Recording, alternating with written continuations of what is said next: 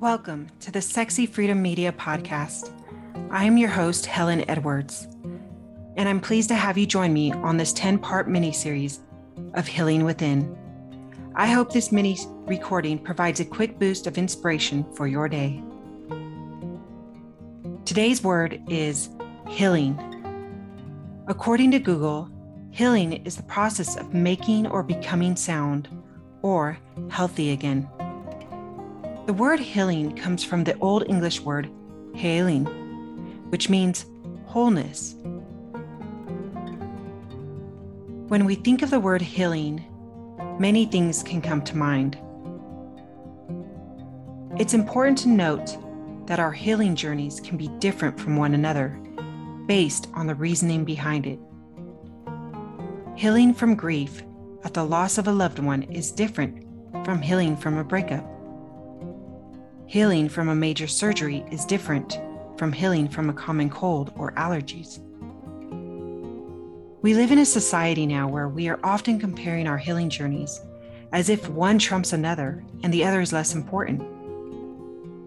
Yes, it is good to have an understanding that healing from different traumas and pain will have different aspects to it, but it's not good to compare our journeys for the ego's sake. The healing journey can be painted as a beautiful place to be, but it's also a hard road to take. Healing can take a lifetime for some and a day for others.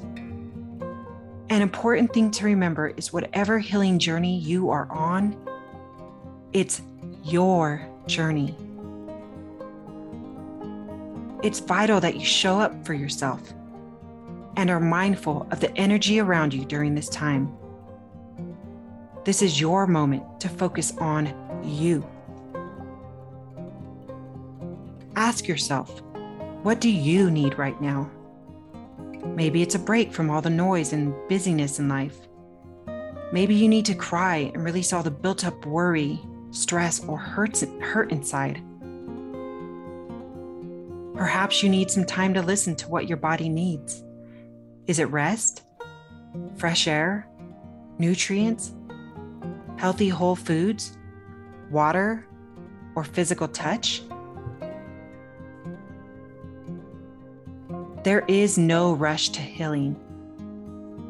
There is you, and there is only one door to go through. Through this door, you will face yourself. You will examine yourself you will spend the time you need to recover, replenish, and re energize yourself. You are what's most important right now. Your mind, body, and spirit are begging you to turn inwards and take care of what needs you most.